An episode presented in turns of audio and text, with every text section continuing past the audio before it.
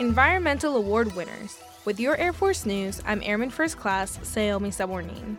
Teams from Shaw Air Force Base, South Carolina, Wright-Patterson Air Force Base, Ohio, and Robins Air Force Base, Georgia, are recipients of the twenty twenty-two Secretary of Defense Environmental Awards.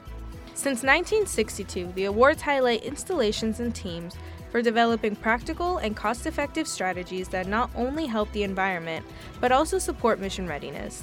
Edwin Oshiba, Acting Assistant Secretary of the Air Force for Energy, Installations, and Environment, says the department needs to remain good stewards of natural resources. He added he's proud of the accomplishments of the three award winners and knows they represent a team of total force airmen and guardians dedicated to preserving the environment each and every day. That's today's Air Force News.